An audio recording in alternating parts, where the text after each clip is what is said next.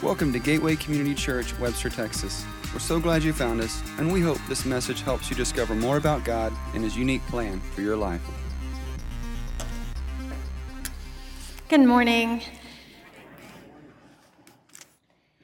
How many of you know that Gateway Community Church is a Pokestop? I see some hands.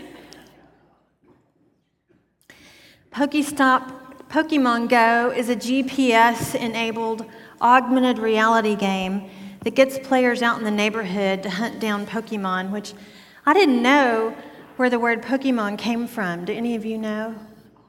What is it? Pocket Monster. How many people knew that? Oh, yes. Some people knew that. I just learned it. Pokemon Go has now passed up Candy Crush as the biggest US mobile game of all time. It's passed Twitter in daily users and Facebook in retention time. It has 11 million users on US Android devices, according to SurveyMonkey. How's that?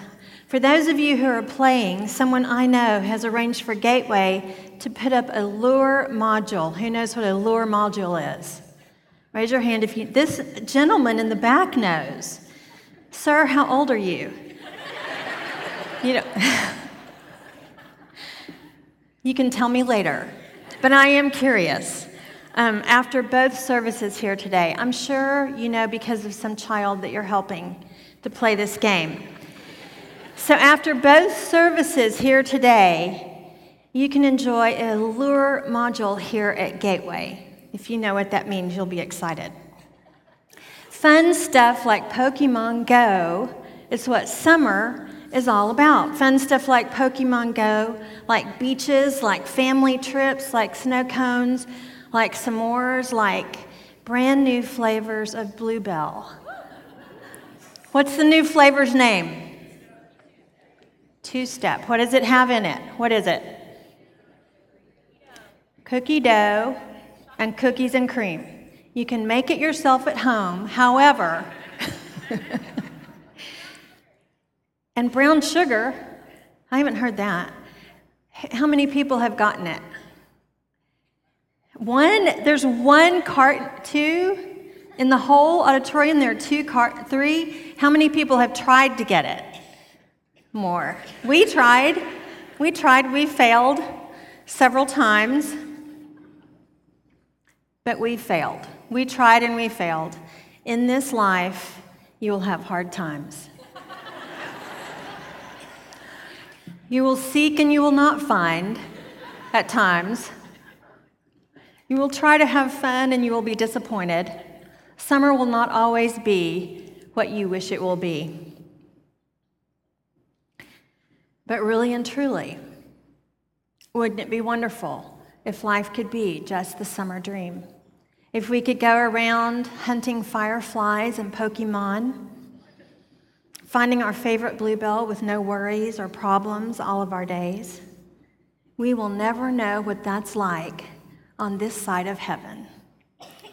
Because in this life, we have hard times mixed in with all the good and the fun times. That's just the way it is. Just this past week, the tragedies in France and Turkey are simply overwhelming to consider. And we're still reeling from events in Dallas and other parts of the country, aren't we? It's unbelievable to us and so close to home. But I'm grateful that we as Christians live with God's truths. One of the great truths is that God is Jehovah Jireh, God who sees. He sees us in our trouble and in our great times. He sees all of it. We are not alone, and He is the Lord who will provide. Abraham gave this name to God in an extremely hard time in his life, a time I cannot even imagine going through. It is a time when God called Abraham, the first man we know answering his call to move from one place to another, this tiny whisper in his head that said, Abraham, Abraham, I am your God. Why don't you move from this homeland you've known forever to this faraway place you don't know about? And so he did. He was obedient. And then he said, I will give you children. And he didn't have children until he was very, very old. And he finally had this one child named Isaac. And then this voice, God said to him, Abraham, I want you to take this one son that I've given you, take him up on the mountaintop, and I want you to kill that son as a sacrifice to me. I cannot even imagine the agony of that time for Abraham. Not a fun time, to say the least. And Abraham was obedient incredibly, and he went up on the mountain with his knife and his wood and his son. And as he was about to plunge the knife into his son, God provided. He provided a ram. An angel came and said, Stop, Abraham. You are obedient. You are so obedient that God is going to use you in a mighty way. You have passed the test. And God has provided. Sacrifice this ram instead. And so Abraham named that mountain Mount Moriah, the mountain where God provides. And he said, God is a God who provides in the toughest of times. This story deserves a lot more attention than we're going to give it at this time. But the point is, Abraham trusted and God provided. You and I have hard times too. We all have hard times. God's greatest desire in our hard times, in our good times, in our easy times, is that we lean on Him all the time, but we tend to forget, don't we? We tend to glide along in the easy times, in the sweet times, and think, boy, what a life I've made for myself. I don't really need to think about much except what I'm enjoying and how good I've made it for myself. I don't really need anybody or anything, and look what I've done. I'm doing fine on my own. How blind we are. If it weren't for the grace of God, though, we would be nowhere. There would be no air in our lungs. There would be no earth under our feet. There would be nothing sweet to make the sweet times sweet, but we forget. But fortunately, we do tend to turn to Him when times turn bad, don't we? At least we remember Him then pretty consistently. Even people who don't say they believe in God, when you ask them, when times get really, really bad, they'll say, Oh God, help me now, won't they? Hard times give God a chance to remind us of his goodness, like Matthew 7 11 says. If you then, who are evil, know how to give good gifts to your children, how much more will your Father who is in heaven give good things to those who ask him. Our family is being reminded of this right now. You may have received an email that my husband sent this week telling you that he recently had surgery just a week and a half ago. It was unexpected, of course. When is it ever expected that he had a big mass that showed up in his chest? That was scary at first, and then it wasn't scary because it was supposed to just be something to take out. Then we were disappointed because it wasn't just something to take out, it was something that had a little cancer in it. Well, then it wasn't too scary because it was just a little bitty bit of cancer. Well, then in another day, it was kind of scary because it was kind of a lot of cancer. So then in another day, it wasn't as scary because another doctor came in and gave us a plan of how to take care of the cancer. And it's a mild cancer, and it's the mild form of a mild cancer, and it's going to be okay. But it's been a hard time for our family. And he's recovering well from the surgery. In a few weeks, we'll start treatment for the cancer part of it. Even though I haven't always felt okay every minute, by faith, I know and our family knows that God is with us just like He is with you. It's not a matter of feeling, it's a matter of knowing. It's a matter of believing. It's a matter of having already been with God before something bad happened, so that I already know it when I'm sent on a, for a loop. He is the God who sees what we're going through, and He is the God who provides. The prophet Elijah in the Old Testament was the first major prophet to come along and start trying to set these evil kings of Israel right. You know, Israel wanted a king. God said, You don't need a king. You're my people. I set you free from Egypt. Now you wandered in the wilderness. And then finally, you got straight enough to take over the land I wanted to give you, Israel. I'm your king. They said, No, no, we want an earthly king. So he gave them Saul, and then he gave them David. And they had some good kings, but pretty soon, you know, as we humans are, we start going astray. And one of these bad, bad kings was Ahab. He was influenced by his wife, Jezebel. You've heard people say, oh, she's just a Jezebel. That means she's just not a very good girl. And she followed this God named Baal. And she influenced her husband Ahab to follow that God too. And Ahab influenced all of God's people, the Israelites, to follow that God. And so God had to raise up the prophet Elijah to go to Ahab and say, Ahab, you bad king, you'd better quit worshiping Baal. You need to worship the one true God Almighty. And until you stop worshiping Baal and telling the people to, there's going to be a drought in the land, which will cause a famine, and it's going to last until you straighten up. And until you straighten up, I'm not going to give the word for rain to come. And then you know what Elijah had to do? He had to turn around and run away real fast before Ahab came after him to kill him. That's how childish everybody was. They acted like they were all grown up, but they weren't. They were ridiculous, just like we are. So when Elijah ran away, God provided for him. He took care of him. But it wasn't much. He said, Elijah, you're going to have to go to this little creek this little river creek, and these birds, these ravens who were considered unclean, will come by and feed you.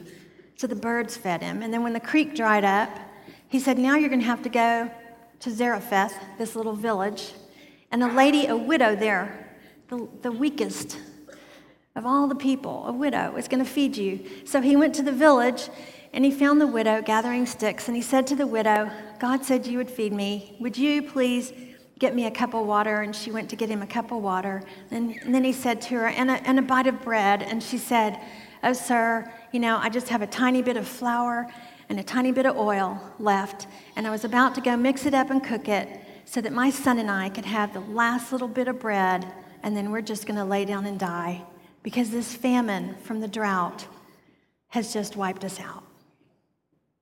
So God is providing, but there's not very much materially, is there?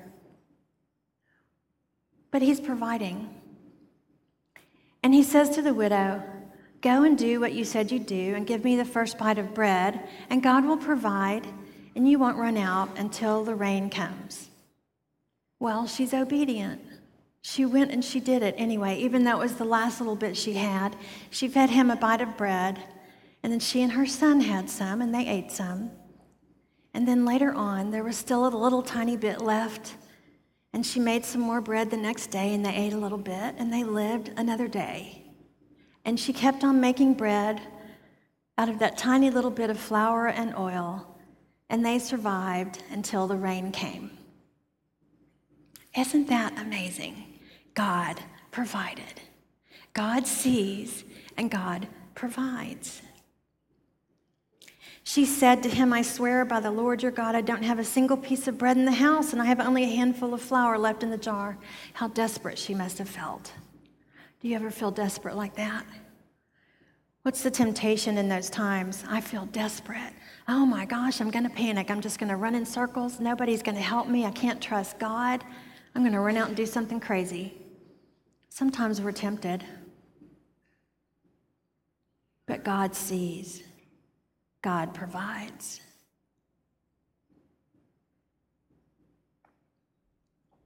Elijah said, Don't be afraid. Go ahead and do what I'm telling you God says to do. Some people say the Bible says don't be afraid 365 times. Well, that's a convenient number. It may be stretching it, it may be using phrases that say it exactly that way or not. In any case, it says it a lot.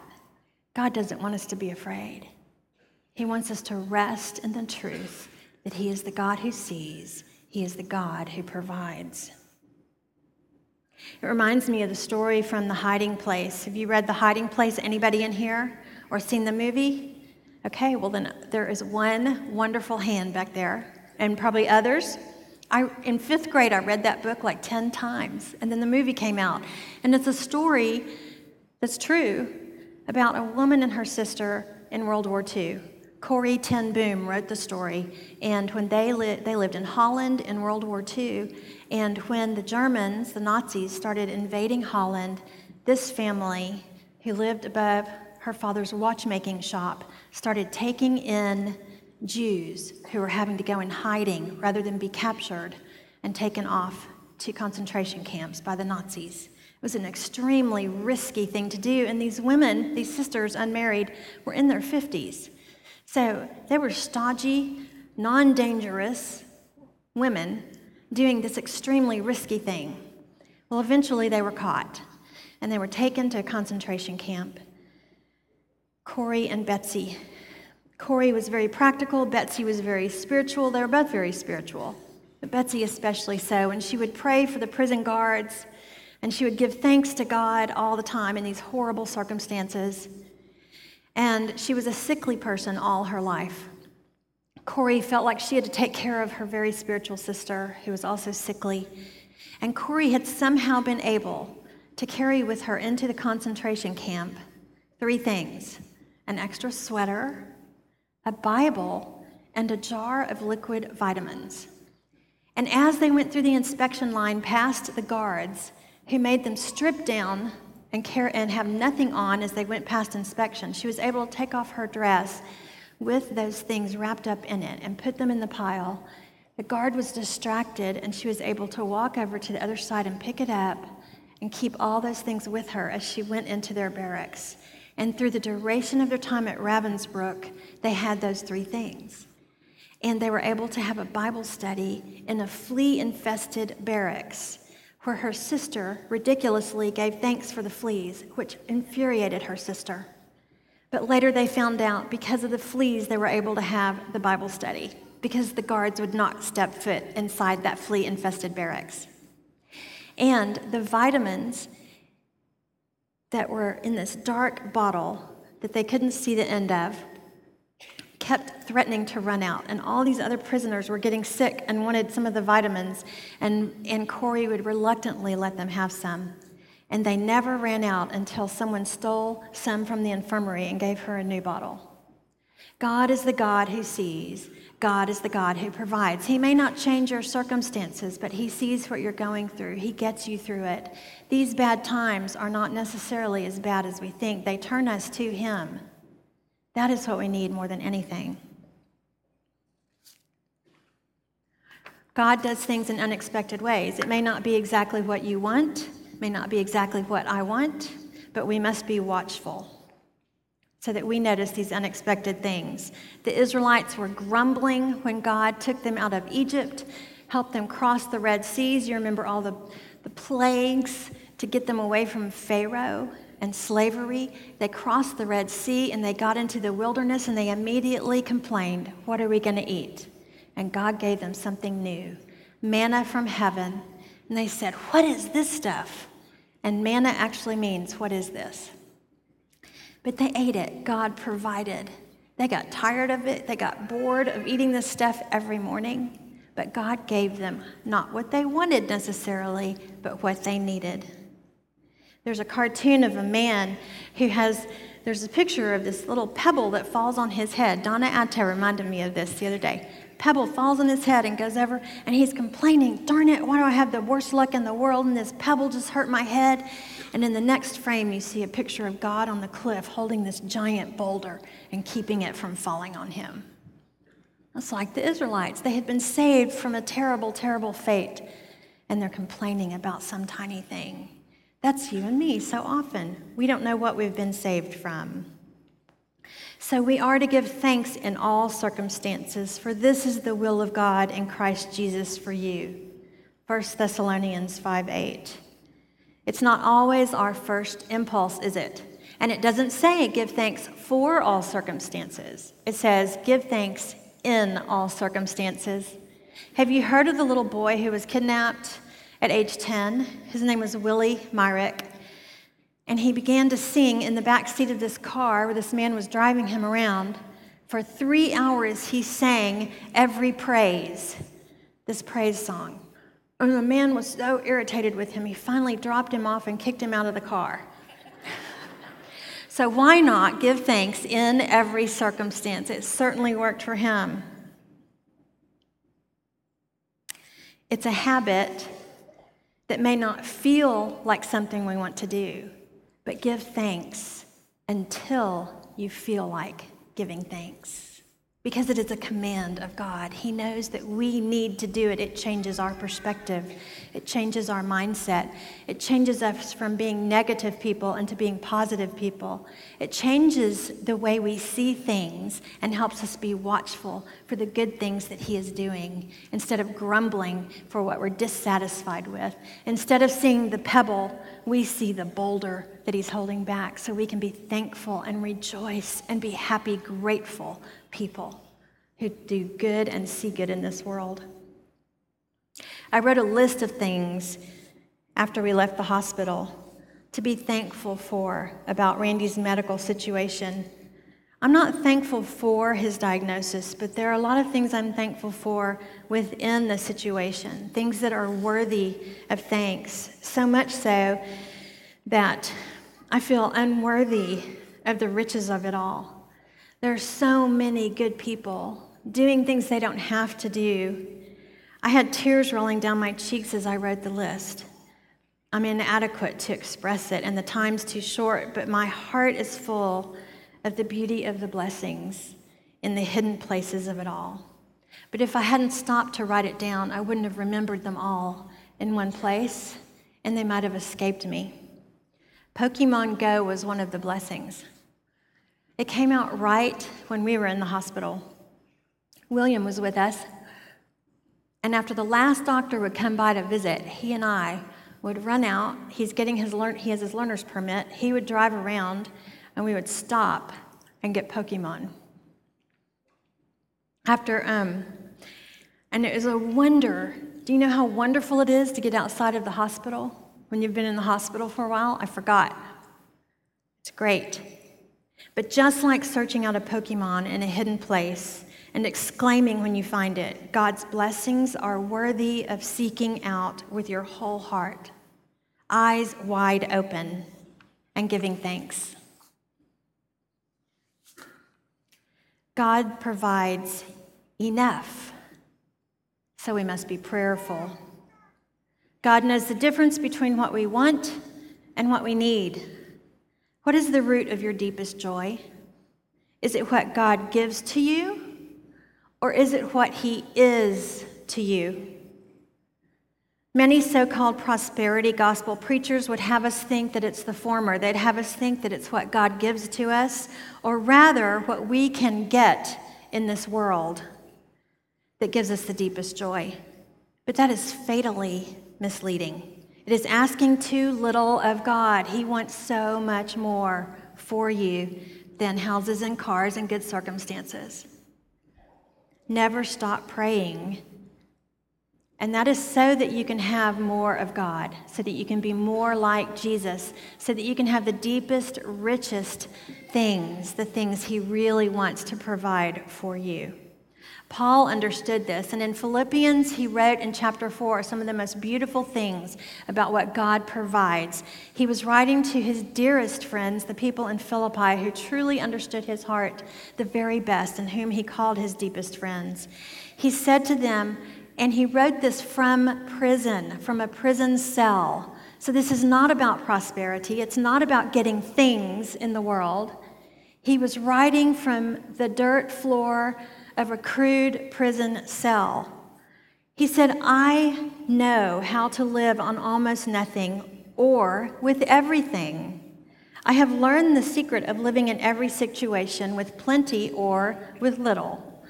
For I can do all things with Christ who gives me strength. That's what he's talking about in this verse. I can live with plenty or with little. I know how to do these things because Christ provides the ability for me to do this. This is God's provision for me. It's an inner strength, it's an inner ability. This is God's provision in the deepest, richest way. And the same God, he says in verse 19 of chapter 4, the same God who takes care of me will supply all of your needs from his glorious riches, which have been given to us in Christ Jesus. Psalm says, Delight yourself in the Lord, and he will give you the desires of your heart. Sometimes we take that to say, Well, if you love God, he'll give you whatever you want. No. If you love God, you'll become more like Him. You will want the things that God wants for you. The desires of your heart will match up with the desires of His heart. That's a beautiful thing. For it was I, the Lord your God, who rescued you from the land of Egypt. Open your mouth wide, and I will fill it with good things. He longs to give you the best. But we don't even know what the best is because we're looking too shallow. We want so little, the little bitty things that this earth has to offer. He wants to give us the riches of heaven while we're still here on earth. Finally, God's ultimate provision is already available. So we must be joyful. Boy, it's kind of hard to be joyful in the midst of hard times sometimes. It's not really natural, it's counterintuitive but it's a gift of God. And when we understand the beauty of what's really rich in life, what the true gifts of God are, then we are not focused on the earthly hard times so much. And we can still be joyful about the riches of our spiritual, eternal life. So be truly glad in 1 Peter, it says, There is a wonderful joy ahead, even though you must endure many trials for a little while. These trials show that your faith is genuine. It is being tested as a fire tests and purifies gold, though your faith is far more precious than gold. So when your faith remains strong enough, through many trials, it will bring you much praise and glory and honor on the day when Jesus Christ is revealed to the whole world. This life is such a short blip in eternity. Shouldn't it be used well? Don't we want to look back on it and think, yes, God helped me use it for what it was intended for to grow faith, to love well, to love Him, to let Him love through me. Greater love has no one than this to lay down one's life for one's friends. Remember Abraham? What must it have taken for him? It would be harder for him to lay down his child's life than to lay down his own life. I suspect, I am sure, being a parent of this. Do you remember the police officers in Dallas? The story is told by one of the civilians who was shot. There were two of the 12 people shot were civilians. And one is a woman who was there with her children marching with the protesters. And she said, as she heard bullets ringing out, an officer who had just been hit by a bullet yelled to her and her son, Run! There are shots being fired as he fell. And she ran and she felt a shot hit her leg, and she fell on top of her child to protect him. Another officer fell on top of her and her son on purpose to protect them even though they had been protesting against him. And she said, Three more officers covered their feet and their head, the two of them, to protect them with their own bodies. And as she's interviewed on the news, she's crying and she says, We're safe, but some of them are not. Some of them died. Their families are mourning them. No greater love than to lay down one's life. This kind of love can only come from Christ. can only come from God through Christ to show us that there is something greater than what we are living right now. This is not the ultimate reality.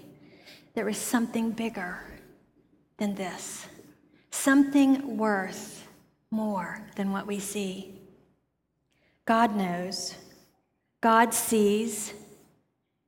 He came in the form of a human so that we would know that He knows, so that we would understand that He sees. He walked this dusty earth so that we would know that He sweats along with us, He bleeds with us, He works and labors and cries and laughs along with us. He knows what it is to lose someone you love, He knows what it is to have heartbreak and heartache, He knows what it is to be at a party and have fun. Or to rejoice in the birth of a child. He knows what it is to be disappointed. He knows what it is to be bullied he knows what it feels like to be spit on and made fun of. He knows what it is to be hurt, to be disrespected. He knows what it is to give up your life for people who don't care, who don't love you, who don't want you, but to do it anyway. And He did it anyway, so that we would know that He knows that He sees that we are not alone. And so that we would know that He would give everything, so that we would also see that whatever we go through here is refining us and building in us riches far beyond the riches of this earth or the hardship of this earth. Something beautiful, and that He will provide for us now enough. It is enough so that we can be grateful, we can be prayerful, we can be watchful, we can receive Him. Here on earth, you will have many trials and sorrows, but take heart because I have overcome the world. God knows, God sees, God provides for you and me. Let us pray. Father, it is hard for us to understand and receive what you want us to take in of you. But we ask that you expand our tiny hearts, our tiny minds, and that you fill us with a new understanding today, a new understanding of what it is that you want to do in us. That you fill us with the riches of your soul, of your Holy Spirit Rush in like a mighty wind and expand us, Father, with the joys and the sorrows of this world. Use them, God, to give us a new realization of who you are and who you call us to be. Grow us into the likeness of your Son, that we may be more like him. In Jesus' name, we pray this. Amen. Amen. To learn more about us, visit www.gateway-community.org. Welcome to your journey.